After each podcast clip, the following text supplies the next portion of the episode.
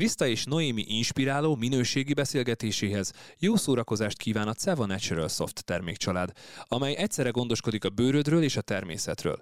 Termékeik színezék, illatanyag és allergénmentesek, valamint 100%-ban biológiailag lebomló rostokat tartalmaznak. És most kezdődjön a Beszélnünk kell podcast legújabb epizódja.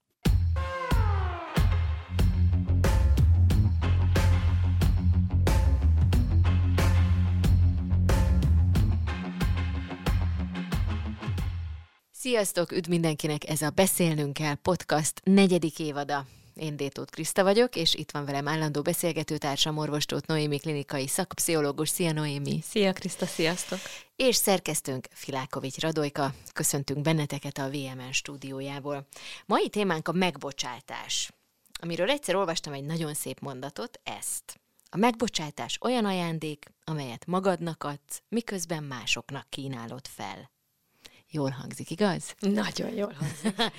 milyen kár, hogy nem ilyen egyszerű. Most majdnem azt mondtam, milyen kár, hogy nem igaz, de azért van benne igazság, csak nem ennyire egyszerű, mert szerintem jól bocsánatot kérni, ténylegesen bocsánatot nyerni, valóban megbocsátani, tényleg a szíved mélyéből, meggyógyulni a helyzetből, és tovább lépni, elképesztően nehézkes dolog. Én megkockáztatom, hogy ez az egyik legkudarcosabb emberi folyamat, a bocsánatkérés és a megbocsátás. Itt olyan sok kudarc lehetőség van, és olyan sok félrecsúszási lehetőség, hogy, hogy tényleg nehéz ezeket ilyen, ilyen jól hangzó, közhelyes, szép idézetekbe csomagolni, vagy ezt a jelenséget.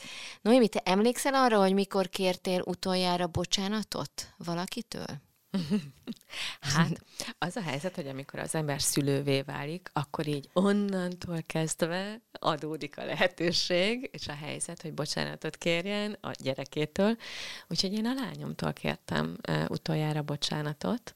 Hát remélem, hogy elnyertem. Uh-huh de igen, ő volt az, amikor az, ő azt érezte, hogy én megbántottam. Én nem éreztem annyira, mert éppen nagyon benne voltam valamibe, és ugye nagy sietségemben nem figyeltem rá kellőképpen, ami, amit ő, ő rosszul ö, viselt. És akkor igen, meg kellett állni ott egy pillanatra, mert egyébként a, a a bocsánat kérésben ez egy nagyon fontos momentum, hogy megállsz, és empatizálsz azzal, aki azt mondja, hogy megbántotta. És talán azért a legkudarcosabb ez az egész folyamat, mert nem nagyon szoktunk manapság megállni, és, és az is egyre nehezebben megy a kis atomizált világunkban, hogy, hogy együtt érezzünk a másikkal, hogy, hogy vegyük magunknak az időt, és azt a pszichés energiát is fordítsuk erre az egész folyamatra, ami ahhoz kell, hogy, hogy együtt érezzünk a másikkal. Miért érdekes, hogy én is a gyermekemtől kértem utoljára bocsánatot, aki 17 éves, és úgyhogy elég sok a kölcsönös bocsánatkérés köztünk mostanában, mert ugye ő is egy normatív krízisben van, életkoromnál fogva én is ugye átalakulóban, úgyhogy nagyon izgalmas ez a csiszolódási folyamat, és amit mondasz, hogy beleérző képesség, együttérzés képessége, empátia, ez a gyerekszülő viszonylatokban talán még extra nehéz, hiszen teljesen más generációkról is van szó, nem csak, hogy ugye, mint egy párkapcsolaton belül azért mégiscsak egy korszakban élünk, egy korszakban, éppen ott tartunk az életünkben, ahol egyszerre de hát ő megy kifelé, én fordulok befelé már olyan szempontból, hogy, hogy az ember 40 után, vagy esetben 45 után ugye próbál egy kicsit meghallani a saját belső hangját.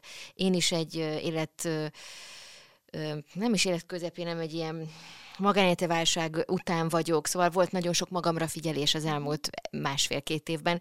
Úgyhogy nagyon érdekes ezt figyelni, hogy hogy tudunk magunkba nézni, illetve a másikra nézni úgy, hogy meglássuk, hogy mikor okoztunk fájdalmat. És egyébként is ez a szülő-gyerek bocsánatkérés, ez egy, ez egy izgalmas kérdés. Most ebből eszembe jut, hogy hogy nemrég csináltam interjút Juliana Margulies amerikai színésznővel, aki a, talán a magyar nézők a vészhelyzet Carol nővéreként emlékezhetnek rá leginkább, bár én a férjem védelmében sorozatot is nagyon szeretem. És ő most írt egy ilyen önéletrajzi könyvet arról, hogy hogy hogy is van ez az ő életében, mert őt nagyon sokat rángatták ide-oda fizikailag és mindenhogy már érzelmileg a szülei. És ez, a, ez az életrajzi könyv, ez tulajdonképpen ennek a megbocsátásnak a, az egyik fontos mérföldköve, és ott például a Juliana nekem mondta, hogy ő tudja, hogy mennyire ritka az, hogy egy felnőtt embernek a felnőtt idősödő szülei azt tudják mondani, hogy bocsánat. Igen, igen. É, igen, olvastam azt a riportot, és nagyon megható volt, és nagyon sok páciensemre ismertem az ő történetén keresztül, hogy hogy egyre inkább jutunk el odáig, hogy ránézzünk a szülő-gyerek kapcsolatokra, akár az idős szüleinkkel való kapcsolatunkra, és igazából azért nagyon nehéz eljutni a megbocsátásig, mert nincs róla minta. Tehát arról se, hogy hogyan kell bocsánatot kérni, tehát a mi már idős szüleinktől azt gondolom, hogy nagyon kevesen mondhatják el magukról, hogy tőlük valaha is bocsánatot kértek a szüleik, hogy egyáltalán gondolkodtak a kapcsolatnak a minőségén, és ez a gondolkodás eljutatta őket odáig, hogy azt mondják mondjuk az életüknek a, az utolsó időszakában, hogy aha, akkor most szülőként nekem van egy nagy kötelességem a gyerekem felé, mégpedig azt, hogy azt mondom, hogy ne haragudj, lehetett volna ezt jobban csinálni, vagy nem ez volt a szándékom. És mivel nincs minta, ezért most nekünk kell kidolgozni. Olyat is hallottam, tudod, aki azt mondta, vagy olvastam ilyen kommenteket, hogy nehogy már a gyerekettől bocsánatot kérjél. Hát hiszen akkor ez a szülő-gyerek hierarchikus kapcsolat dől meg, már pedig a gyereknek szüksége van arra, hogy felette állj, és legyen kire felnézni. Még felnőtt korban Még, is még Ez felnőtt mondják korban ezek is a vélekedések? Mondják, igen, igen. Vagy akár a kisebb gyerektől, hogy nem, nem kell bocsánatot kérni, Mhm. amikor nem tudom én, idegesen oda kiabáltál, vagy nem figyeltél rá. Én pedig azt gondolom, hogy igen, miközben a szülőnek kell a hierarchiában felett állni, de ez nem hatalmi hierarchia, hanem egyfajta érettségi hierarchia. Abban kell felette állni a gyerekednek, és hogy ebben az érettségben az is benne van, hogy közben a gyengeségedet mered vállalni. Hogy ez az igazi erő, amit a gyerekednek meg kell mutatni. Hogy, hogy tudok úgy erős lenni, hogy közben, közben elismerem, hogyha hibázom.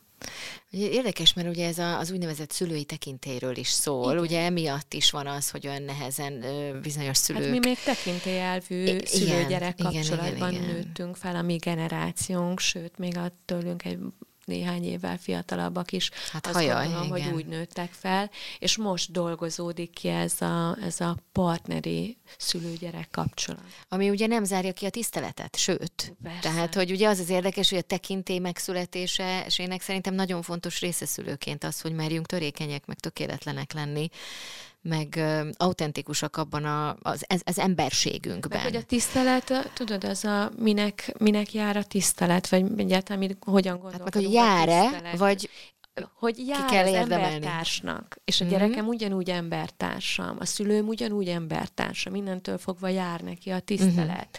Akkor, és akkor itt most így a megbocsátáshoz kapcsolódóan azt gondolom akkor is, hogyha ő úgy viselkedett velem, ami messze nem tiszteletre méltó, és ez nem jelenti azt, hogy akkor én nem tudom, én közel akarok kerülni, vagy maradni egy olyan szülővel, aki mondjuk engem nagyon csúnyán bántott. De de az, hogyha tisztességgel vagy tisztelettel bánok, akár egy kellő távolságból vele, az azt is jelenti, hogy magammal is, akkor magam felé is gyakorlom ezt a tiszteletet. Szóval nagyon izgalmas tényleg ez a téma. Arról fogunk ma beszélgetni, hogy vajon hogy is hangzik egy igazi rendes bocsánatkérés és valódi megbocsátás. Hogy tudjuk-e, hogy mit jelent egyáltalán megbocsájtani, mit nem jelent, az is nagyon fontos, hogy mi van akkor, hogyha ezt nem tudjuk megtenni, hiszen van egy csomószor, mondjuk például pont gyerekszülő viszonylatban is van nagyon sokszor, vagy nagyon súlyos traumatiz- traumát okozó, mondjuk abúzus esetén, amikor lehet, hogy azt kell mondani, hogy ne erőltesd rám a megbocsátást. Bocs. Erről is fogunk beszélni. Öm, amikor együtt kell, vajon, hogy együtt kell leélnünk a haraggal, a dühünkkel, a szégyenérzetünkkel, hogy lehet meggyógyulni ezekből a helyzetekből. Mi az, amire nincs bocsánat, hogy kiről szól valójában a megbocsátás. Erről mindről szeretnék veled ma beszélgetni, és eszembe jutott, amikor készültem Elton Johnnak az egy- 1976-os száma, biztos emlékszik rá sokatok, vagy legalábbis hallottam már, hogy sorry seems to be the hardest word. Most nem merem ezt énekelni. Igen, mert Magyarország nincs még arra felkészülve, hogy én ezt dalban mondjam el, de, de hogy tényleg a bocsánat az egyik legnehezebb szó a világon. Miért? amikor bocsánatot kérsz, akkor ugye el kell ismerned, hogy hibáztál. És akkor rögtön ott vagyunk, hogy felelősségvállalás a saját tetteinkért.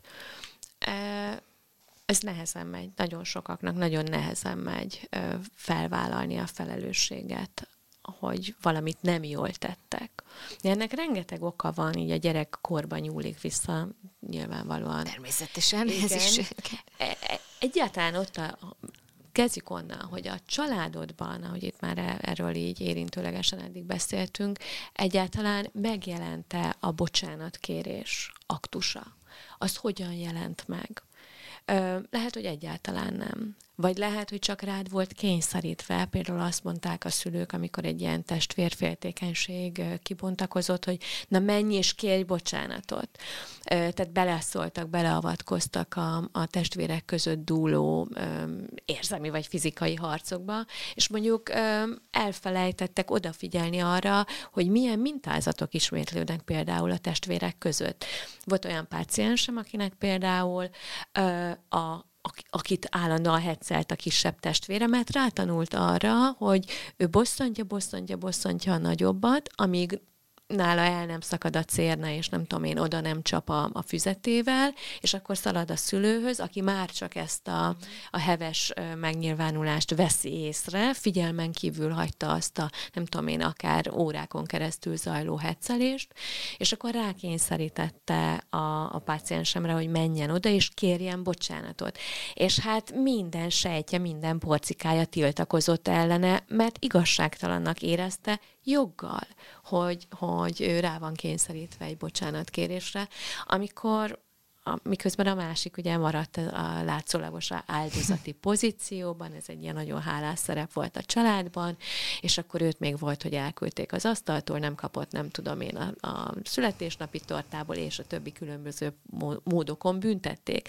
És kialakult így a bocsánatkéréshez egy ilyen nagyon-nagyon erősen ö, ö, negatív viszonya, és így a, olyankor is, amikor azt érezte, hogy na most tényleg bocsánatot kellene kérnie valamiért, amit, amit ő tett, így felnőttként, akkor azt érezte, hogy egyszerűen nem jön ki hang a torkán. És nem, nem tudta kimondani azt, amit egyébként nagyon szeretett volna kimondani. Tehát, hogy elképesztően izgalmas, ahogy a bocsánat kéréshez fűződő viszonyunk így alakul az életünk során de például egészen biztosan a kötődési mintázatunk mm. is befolyásolja, hogy egyáltalán mennyire érezzük magunkat biztonságban egy emberi kapcsolatban. Tehát ha bocsánatot kérek, azzal ugye felvállalom, hogy valamit rosszul tettem, lehet, hogy szándékosan, lehet, hogy szándéktalanul, és az csak olyan kapcsolatban lehet, vagy olyan elképzeléssel a kapcsolatról, ami, amiben azt érzed, hogy attól, hogy te bocs, bocsánatot kérsz, nem fogod elveszíteni a másikat. Mert ugye az is egy érdekes dolog, hogy, hogy lehet, hogy úgy képződik meg a fejedben, hogy a pont a bocsánat kéréssel veszítem el a másikat, hiszen azon keresztül vállalom fel a negatív tettemet. Uh-huh. És azt meg nem merem, mert törékenynek érzem. Nem csak ezt a kapcsolatot mondjuk, hogyha ilyen bizonytalan kötődési mintával rendelkezem, hanem minden kapcsolatot. Uh-huh. Tehát, hogy izgalmas. Igen, hát ugye a, a Jolly Joker témánk a kötődési minták, hogy mennyi mindenhez van ennek köze, hogy itt ennél az asztalnál mennyit beszélünk erről, nem? Szinte minden adásban igen, elő, igen, elő, igen. előjön. Um, milyen negatív érzelmek kapcsolódnak be az úgymond vétkes félné, vagy annál, aki, akinek bocsánatot kellene kérnie? vagy mondjuk akinél meg, akinek meg kéne bocsátania. Ugye egy csomó ö, negatív érzelem van, és hogyan viszonyulunk mi a negatív érzelmekhez? Mert hogy nekem az a sejtésem, hogy azzal is van dolgunk, hogy nem nagyon tanuljuk azt mi meg gyerekkorban, hogy oké, okay, teljesen természetes, hogy vannak negatív érzelmeid. Hát ugye már maga a szó, hogy negatív érzelem, már kap is egy címkét, Igen. minden olyan érzelem, amit, amit nehe, nehéz elviselni, ö, már megkapja ezt a címkét, és onnantól kezdve még inkább nehéz beszélni róla, engedni magunknak, hogy megéljük, valahogy azt feldolgozni, akár mondjuk egy terápiás helyzetbe bevinni és, és, és felvállalni. Hát itt az első és az egyik legmarkánsabb, leginkább jelenlő érzelem az a szégyen. Uh-huh. Ugye egyébként ez mind a két fél esetében megjelenhet. Tehát, hogy akit megbántanak, ő is él, élhet meg szégyent, hogy én megbántható vagyok, kevesebb vagyok, a másik, mm, nem tudom én, leértékel azzal, hogy megbánt. Tehát, hogy ott, ott beindíthat ilyen, ilyen érzéseket, ilyen csökkent értékűségi érzéseket, és a, aki megbántott, és várnánk tőle a bocsánatkérést, nála pedig a szégyen lehet az akadálya is annak, hogy ő mm. bocsánatot kérjen. Mert ha elismerni, amit tett, akkor akkor az, az elindíthatna benne olyan csökkent értékűségi érzéseket, gondolatokat, amit ő minden áron szeretne kizárni az életéből, és inkább kitart amellett, hogy jogosan bántott, sőt nem is bántott, hanem az, ahogy ő viselkedett, az abszolút adekvát volt, annak van magyarázata, és kitarthat emellett. Ha én vagyok, bocsáss meg, mondd. És a másik az, hogy minél, minél mélyebb sérelmet okoz valaki, annál kevésbé ö, szeretne bocsánatot mm. kérni. Ugye annál súlyosabb, kvázi most idéző elvetettéve a bűne, és annál kevésbé szeretné azt elismerni, mm. hogy ő ezt a bűnt elkövette. Fogunk még a, a bocsánatkérésekről beszélni részletesebben, mert az is egy nagyon izgalmas aspektus ennek a kérdésnek, hogy hogyan is hangzik egy, jól, egy jó bocsánatkérés, egy igazi bocsánatkérés. De előbb maradjunk még egy picit a megbocsájtás nehézségeinél. Ugye a mondod a szégyent, ott van a harag meg a düh. Így van, így van. Uh, tudod, te is van ez, hogy nem haragszom, nem vagyok dühös, de közben nem, de közben nem tudok meg dehogy nem. Lépni, kilépni ebből a csapda helyzetből. És akkor megint a gyerekkornál vagyunk, hiszen a harag meg a düh szintén az az érzés, amit így nagyon próbálunk a gyerekeinknél így letörni, hogy nem lehetsz dühös, nem haragudhatsz, az egy olyan érzés, amit nagyon gyorsan el kell felejteni. Hogy gondolhatod, hogy ugye nyilván a harag az egyfajta egyfajta ö, fiziológiailag is látható jelei vannak, hogy az ember olyan nagyon indulatos lesz, akár mondjuk a gyerek, nem tudom én, oda csap valamit, és akkor nem a viselkedést tiltjuk le, hogy hát oké, okay, értem, hogy dühös vagy, de ne dobd, hanem rögtön az egész érzelmet próbáljuk letiltani. Uh-huh. Hogy ne dühösködj, ne legyél haragos. Ne légy mérges. Mondta, ne légy mérges, békülj ki gyorsan. Uh-huh. Tehát, hogy lépj túl azon az érzésen, ami az adott helyzetben abszolút adekvát le, kellene, hogy vagy lenne, és ezt nem engedjük meg, mert mi magunk félünk a saját dühünktől és haragunktól. Ugye ez egy nagyon érdekes dolog, hogy hogy ha nem tanultuk meg jól kontrollálni a dühünket, hanem csak elfolytjuk, akkor nyilván a gyerekünknek a dühétől még inkább meg tudunk rettenni, hiszen azt meg nem mit fogjuk elfolytani, hanem őt kell valahogy rávenni, hogy folytsa már el. És akkor nyomjuk, nyomjuk, nyom, nyomjuk. Ahelyett, hogy azt mondanánk, hogy látom, hogy most nagyon feldühített valami, látom, hogy most nagyon dühös vagy, teljesen kipirultál, és akkor elmondom, hogy észrevettem és akkor beszéljünk arról, hogy ez neked milyen, ezt mi okozta, mit szeretnél annak érdekében, hogy ez csökkenjen, tralalala, tehát, hogy így elkezdjük kitesszük az asztalra azt, amit éppen nagyon nem szeretnénk kitenni az asztalra.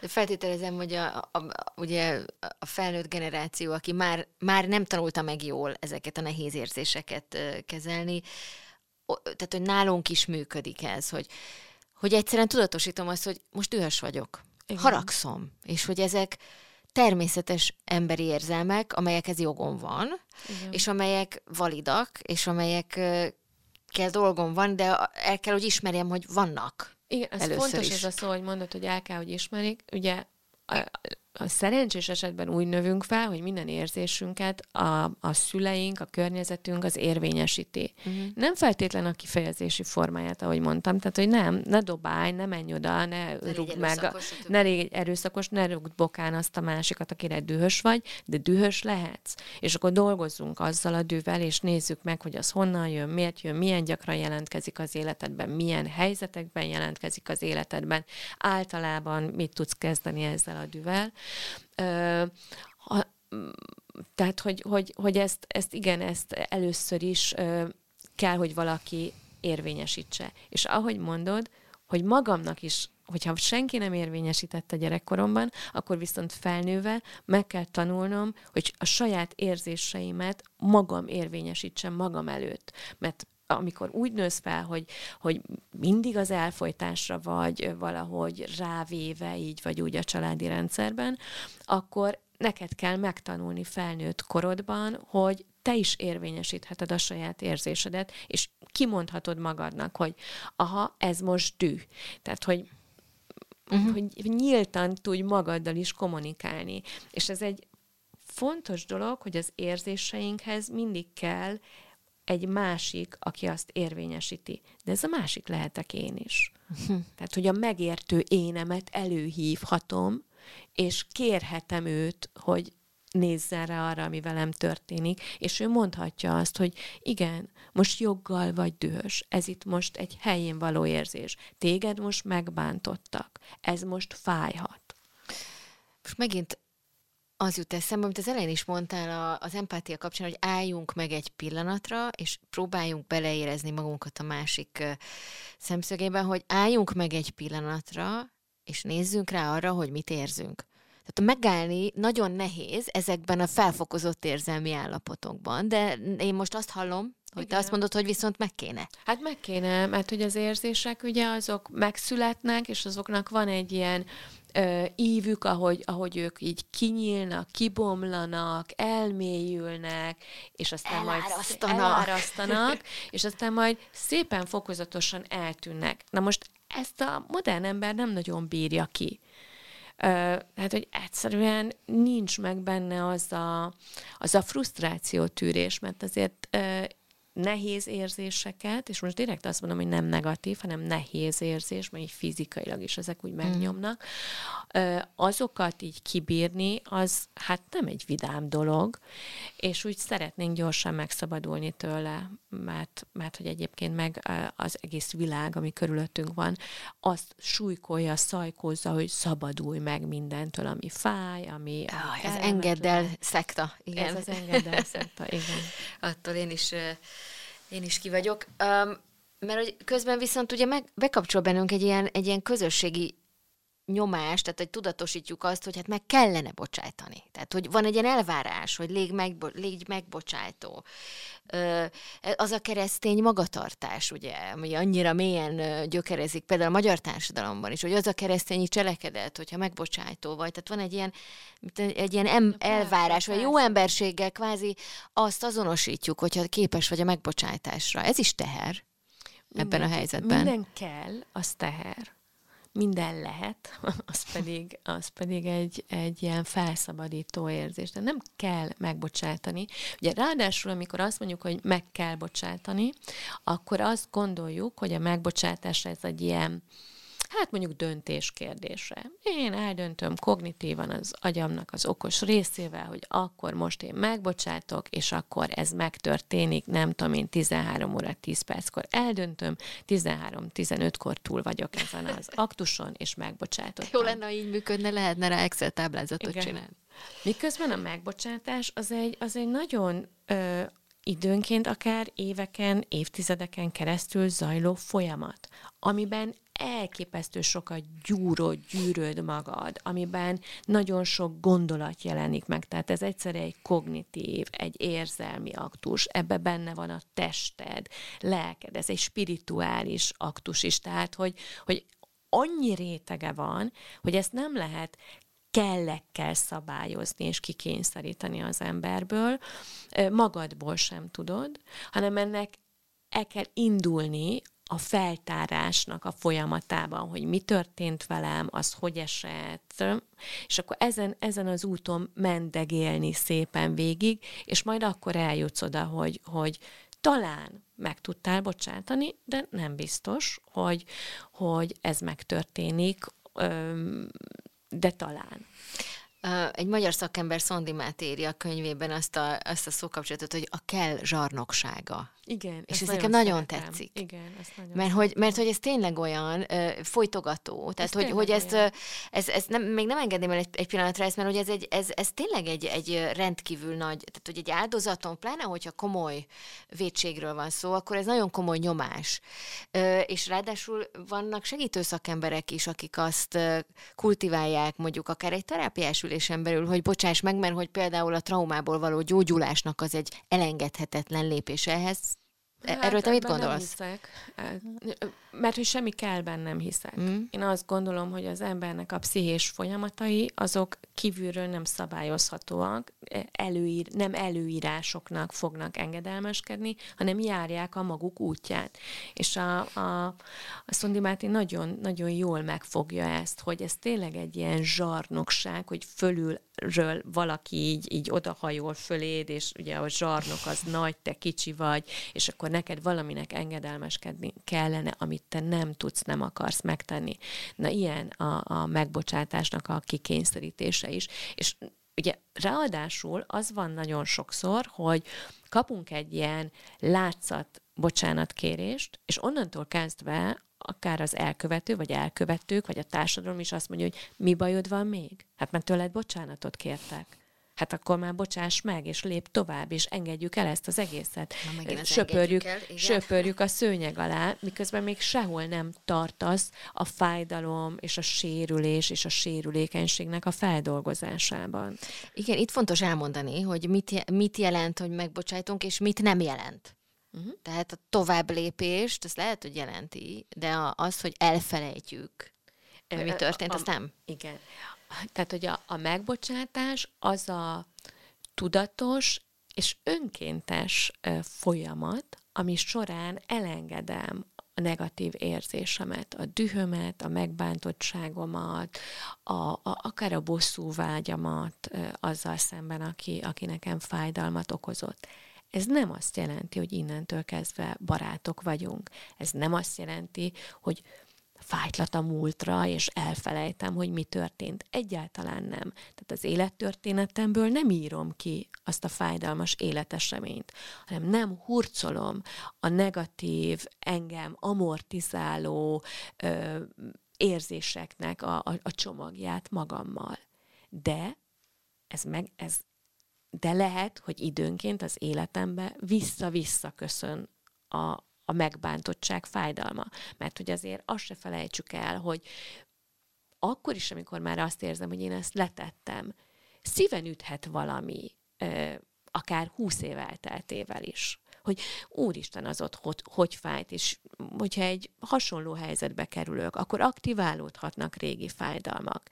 Nyilván akkor az már egy egészen más formában jelenik meg, más, hogy hat rám, de, de hogy a nem tehát a megbántottságot örök életre nem száműzhetem a múltamba.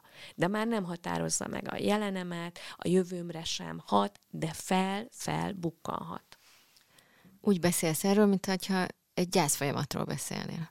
Már hogy ez az is, hogy, hogy végig éled a gyásznak szinte minden stációját, aminek az a lényege, hogy sérülékeny vagy, hogy gyenge vagy, hogy bántható vagy.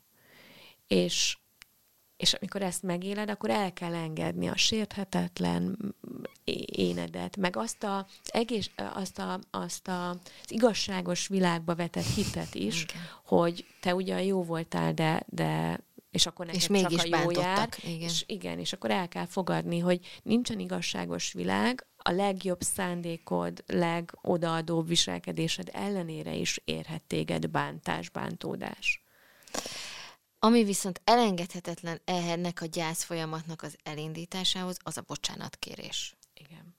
És akkor most beszéljünk arról, hogy mi is ez, hogy, hogy, hogy, hogy működik jól. Illetve, bocsánat, én azt Igen, gondolom, mond, mond. hogy a, a, a megbocsátáshoz még csak az sem kell, hogy bocsánatot Na, kérjenek, aha. mert anélkül is el tudom, mert ugye most ugye elmondtuk, hogy mi is a megbocsátás, hogy elengedem ezt a negatív csomagot, ami düböl, szégyenből, mm, tudom én, bosszú vágyból, mm, megbántottsági érzésekből uh-huh. áll. Nem kell, hogy tőlem bocsánatot kérjen az, aki bántott én ezt magam is meg tudom tenni. Megint mondom, ez nem azt jelenti, hogy akkor én ez magamba így végig megyek ezen a folyamaton, és akkor becsengetek az engem bántóhoz, és a nyakába borulok, és azt mondom, hogy jaj, akkor most, mostantól legyünk a legjobb barátok. Nem, neki nem is kell, hogy valaha az életbe találkozzunk. A lényeg az, hogy én lepakolom mm. ezt magamról, hogy nem, nem ragadok bele, nem engedem, hogy marjon, mert azért ezek a, ezek a nehéz érzések, ezeket úgy kell elképzelni, mint amikor a sav marja a fémet, hogy, hogy a, a lelkedet marja. Ezt egyébként kutatások is bizonyítják, hogy akik megbántottságot, haragot cipelnek magukkal, náluk a pszichés immunrendszerük az, az sokkal inkább, sokkal rosszabbul működik, és fizikailag és, és lelkileg is rosszabb állapotban vannak. Tehát, hogy, hogy negatív érzéseket hurcolni, az, az egy őrült öngól. Tehát attól azért is jó, hogyha meg tudunk mm. szabadulni, mert, mert jobban leszünk testileg és lelkileg egyaránt. De mondom, nem jó, kell, látod, hogy ez hogy a... Igen, igen.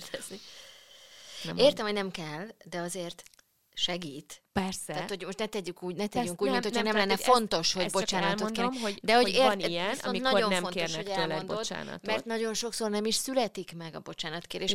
Vagy, ö, vagy nem jól. Tehát, hogy még rosszabb Igen. lesz tőle. Most gondoljunk csak a, ugye 2017-ben, amikor a, ez az egész, amikor megjelent ugye az első a MeToo-ra akarok kiukadni. Ugye amikor Igen. 2017-ben azt hiszem a New York Times-ban megjelent az első cikk, amiben Harvey Weinstein, Weinsteinről ugye vallottak a, a túlélők, az áldozatai, és utána elindult az az egész folyamat, ami olyan, amilyen, és olyan vadhajtásai vannak, amilyenek, de mégis csak egy rendkívül fontos folyamat volt az egész MeToo mozgalom, mert elkezdtünk beszélni az abúzusról úgy, ahogy addig nem. Hangot kaptak áldozatok, túlélők, és és elkezdünk ránézni arra, hogy mi, mi is folyik. Um, és akkor ugye hát felfutása volt a bocsánatkéréseknek, hiszen nagyon komoly társadalmi, illetve jogi nyomás ö, hatására több elkövető is, például Weinstein is, vagy Weinstein is, ö, de a magyarországi eseteket is ide lehetne most hozni, elkezdett bocsánatot kérni, vagy bocsánatkérésnek látszó tevékenységet folytatni a nyilvánosság előtt.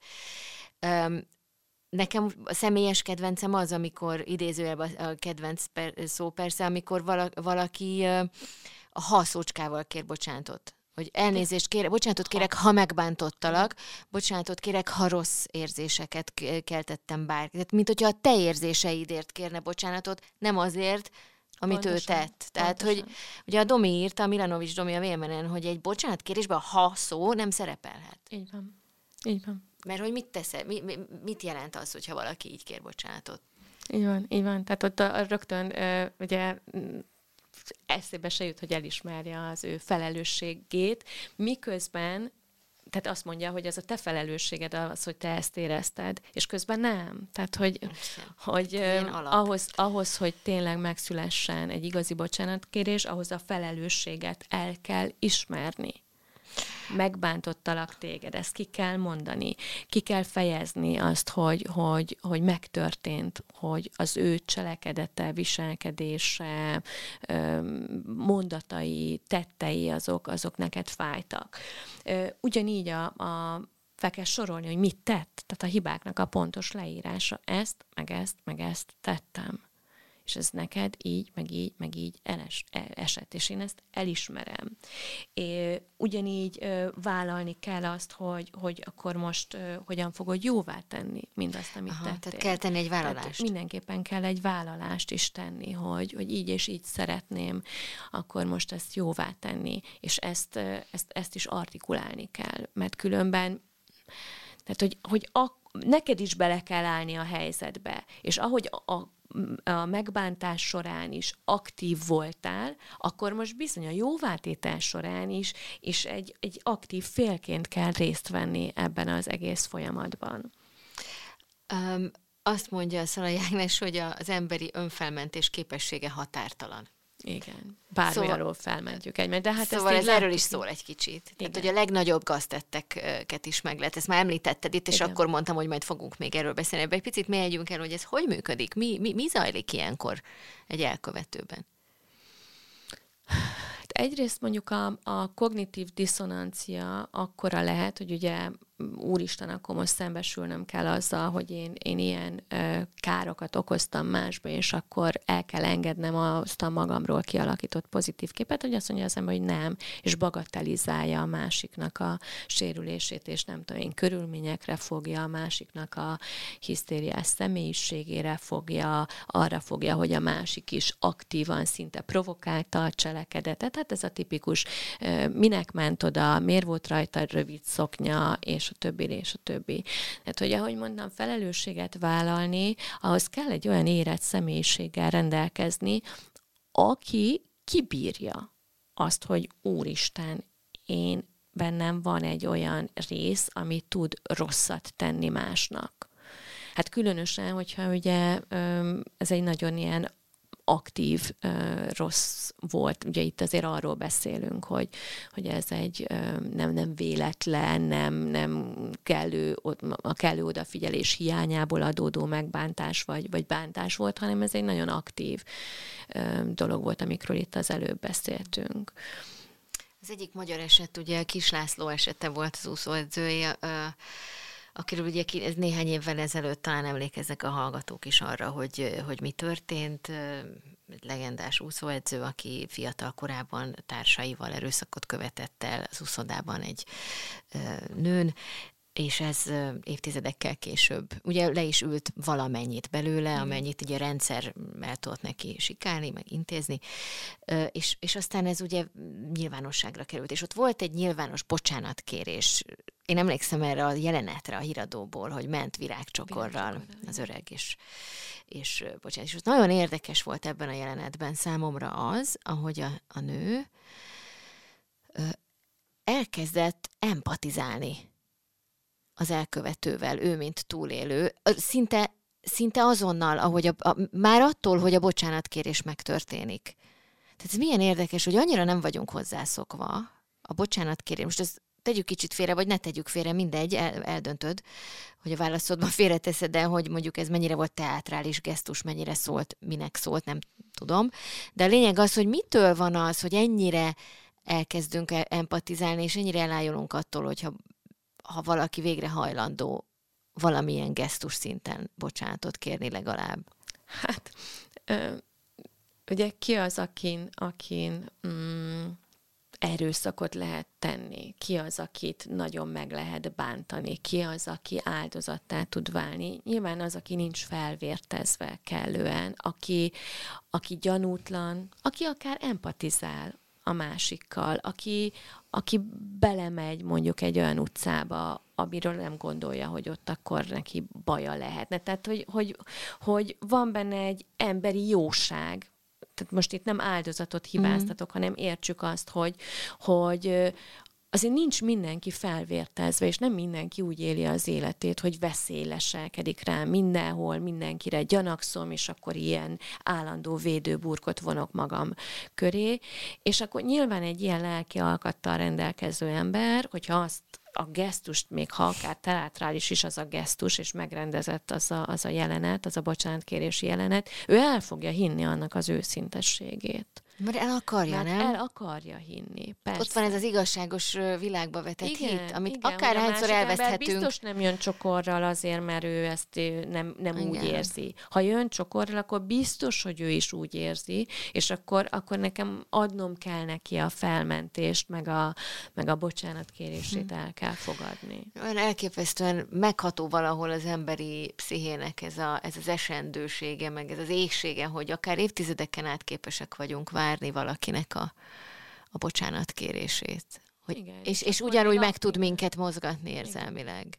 Meg az, ami, az a gyász folyamat, amit mondasz, hogy így néha bebe triggerelődik helyzetektől, és ugyanúgy tud szinte fájni, ugy, mint hogyha tegnap lett volna, és mondjuk hónapokkal, évekkel, évtizedekkel előttünk, előtte Persze. volna. És én nem mondom azt, hogy egyébként évtizedek múlva uh, nem tud egy elképesztően transformatív élmény lenni, akár, uh, és de itt most nem, nem nagy, ilyen nagy-nagy traumákról beszélek, mm de hogy akár így családon belüli viszálykodások utáni bocsánatkérés, akár évtizedek múlva, és egy ilyen nagyon-nagyon felszabadító és transformatív érzés lehet mind a két fél számára. De ahhoz az kell, hogy, hogy, hogy az elkövető is keresztül menjen a maga kálváriáján, a maga személyes kis poklán, amikor rádöbben, hogy mit csinál, megérti azt, hogy, hogy igen, ő sem tudja már az életéből ezt kiradírozni, hogy ő elkövette ezt a cselekedetet,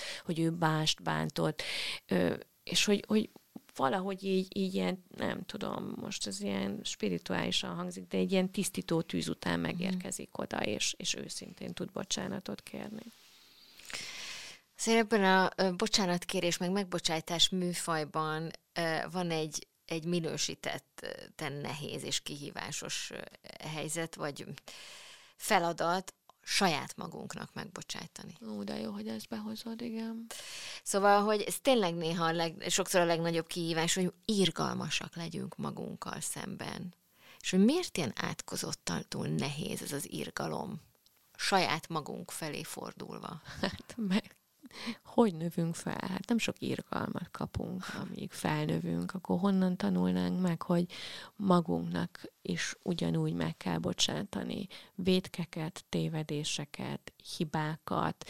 Mm, mire az ember így eszméletére ébred, annyiszor törnek felette pálcát, annyian, annyian elítélik a és akármiért a legkisebb rezdüléséért is akár, hogy nagyon sokan azt tanulják meg, hogy, hogy nincs írgalom, odakint se, és magadnak se bocsáss meg, mert olyan elvárások vannak veled szemben is, hogy, hogy hogy abban nem fér bele, mert minden kis tökéletlenség azonnal meg van torolva. Hát akkor hogyan, hogyan is tudnánk írgalmat gyakorolni magunkkal, meg együtt érezni egyáltalán magunkkal, hogy a büntető felettes én szól a leginkább bennünk, mert hogy ez, ez épül be egész gyerekkorunkba, és sokkal könnyebb azt, azt szajkózni, annak a büntető felettesének a hangját, hogy ha, mert megint elrontottad, már megint mit csináltál. Hány, most ez tényleg így a hallgatóknak, csak így kezdjék el egy napon keresztül strigulázni, hogy hányszor szidják le magukat, hányszor becsmérlik magukat, hányszor ítélik el magukat, hányszor kérdőjelezik meg magukat. Hm. És szerintem a nap végére jó, jó pár strigula lenne azon a kis papírlapon, amit oda raknak maguk mellé, és minden pillanatban húzzák, amikor valamilyen gondolat, foszlány akár megjelenik. Ezek az, az, az önmagukat folyamatosan büntető személyek milyen viszonyban vannak magukkal?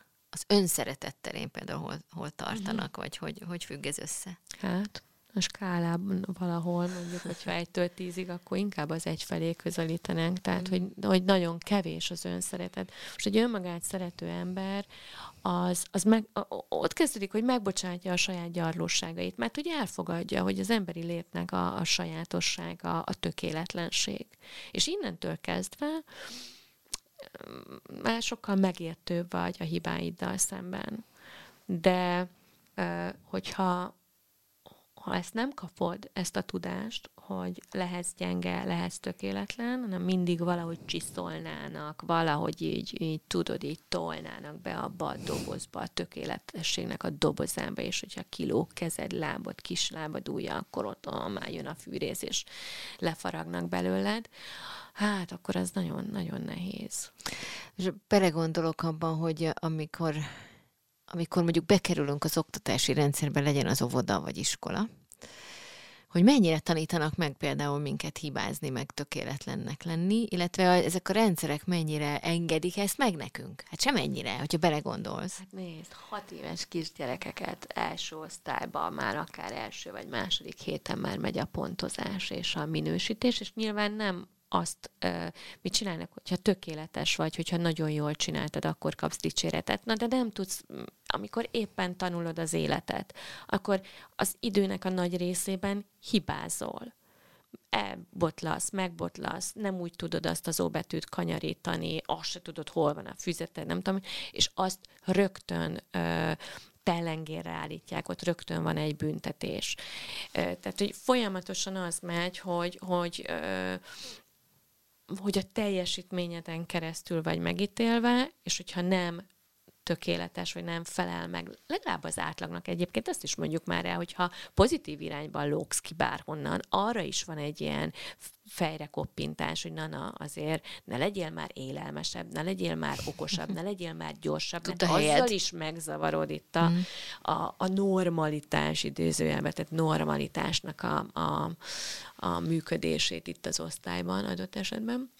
Szóval, hogy, hogy hogy pici korunktól családban, és aztán utána a tágabb szocializációs közegbe is állandóan arra világítanak rá, hogy, hogy bünti jár azért, hogyha ha nem férsz bele a dobozba. Most hát eszembe jut erről egy, egy barátomnak a 12 éves kislánya, aki mesélte nekem a múlt hétvégén, hogy hogy ismétlő, elkezdődött az év, és ismétlő dolgozat, és hogyha egy hibát vét valaki, akkor egyest kap a dolgozatra. Hát erre nem, nem Extrém minősített nem, eset. mit mondani. Nem, nem, egyszerűen tényleg annyira szívesen megkérdezném azt a pedagógust, hogy tessék mondani, mit tetszett gondolni, amikor ezt a szabályt meg tetszett hozni. Tehát nem is Tehát értem. Örüljünk, egyébként. hogy a gyerekek ebben a világban megint ott vannak az iskolában, és akkor az első hetek azok szóljanak arról, hogy, hogy akkor visszarázódunk valamibe, hogy a, hogyha korábban a teljesítményhez való, a munkához való viszonya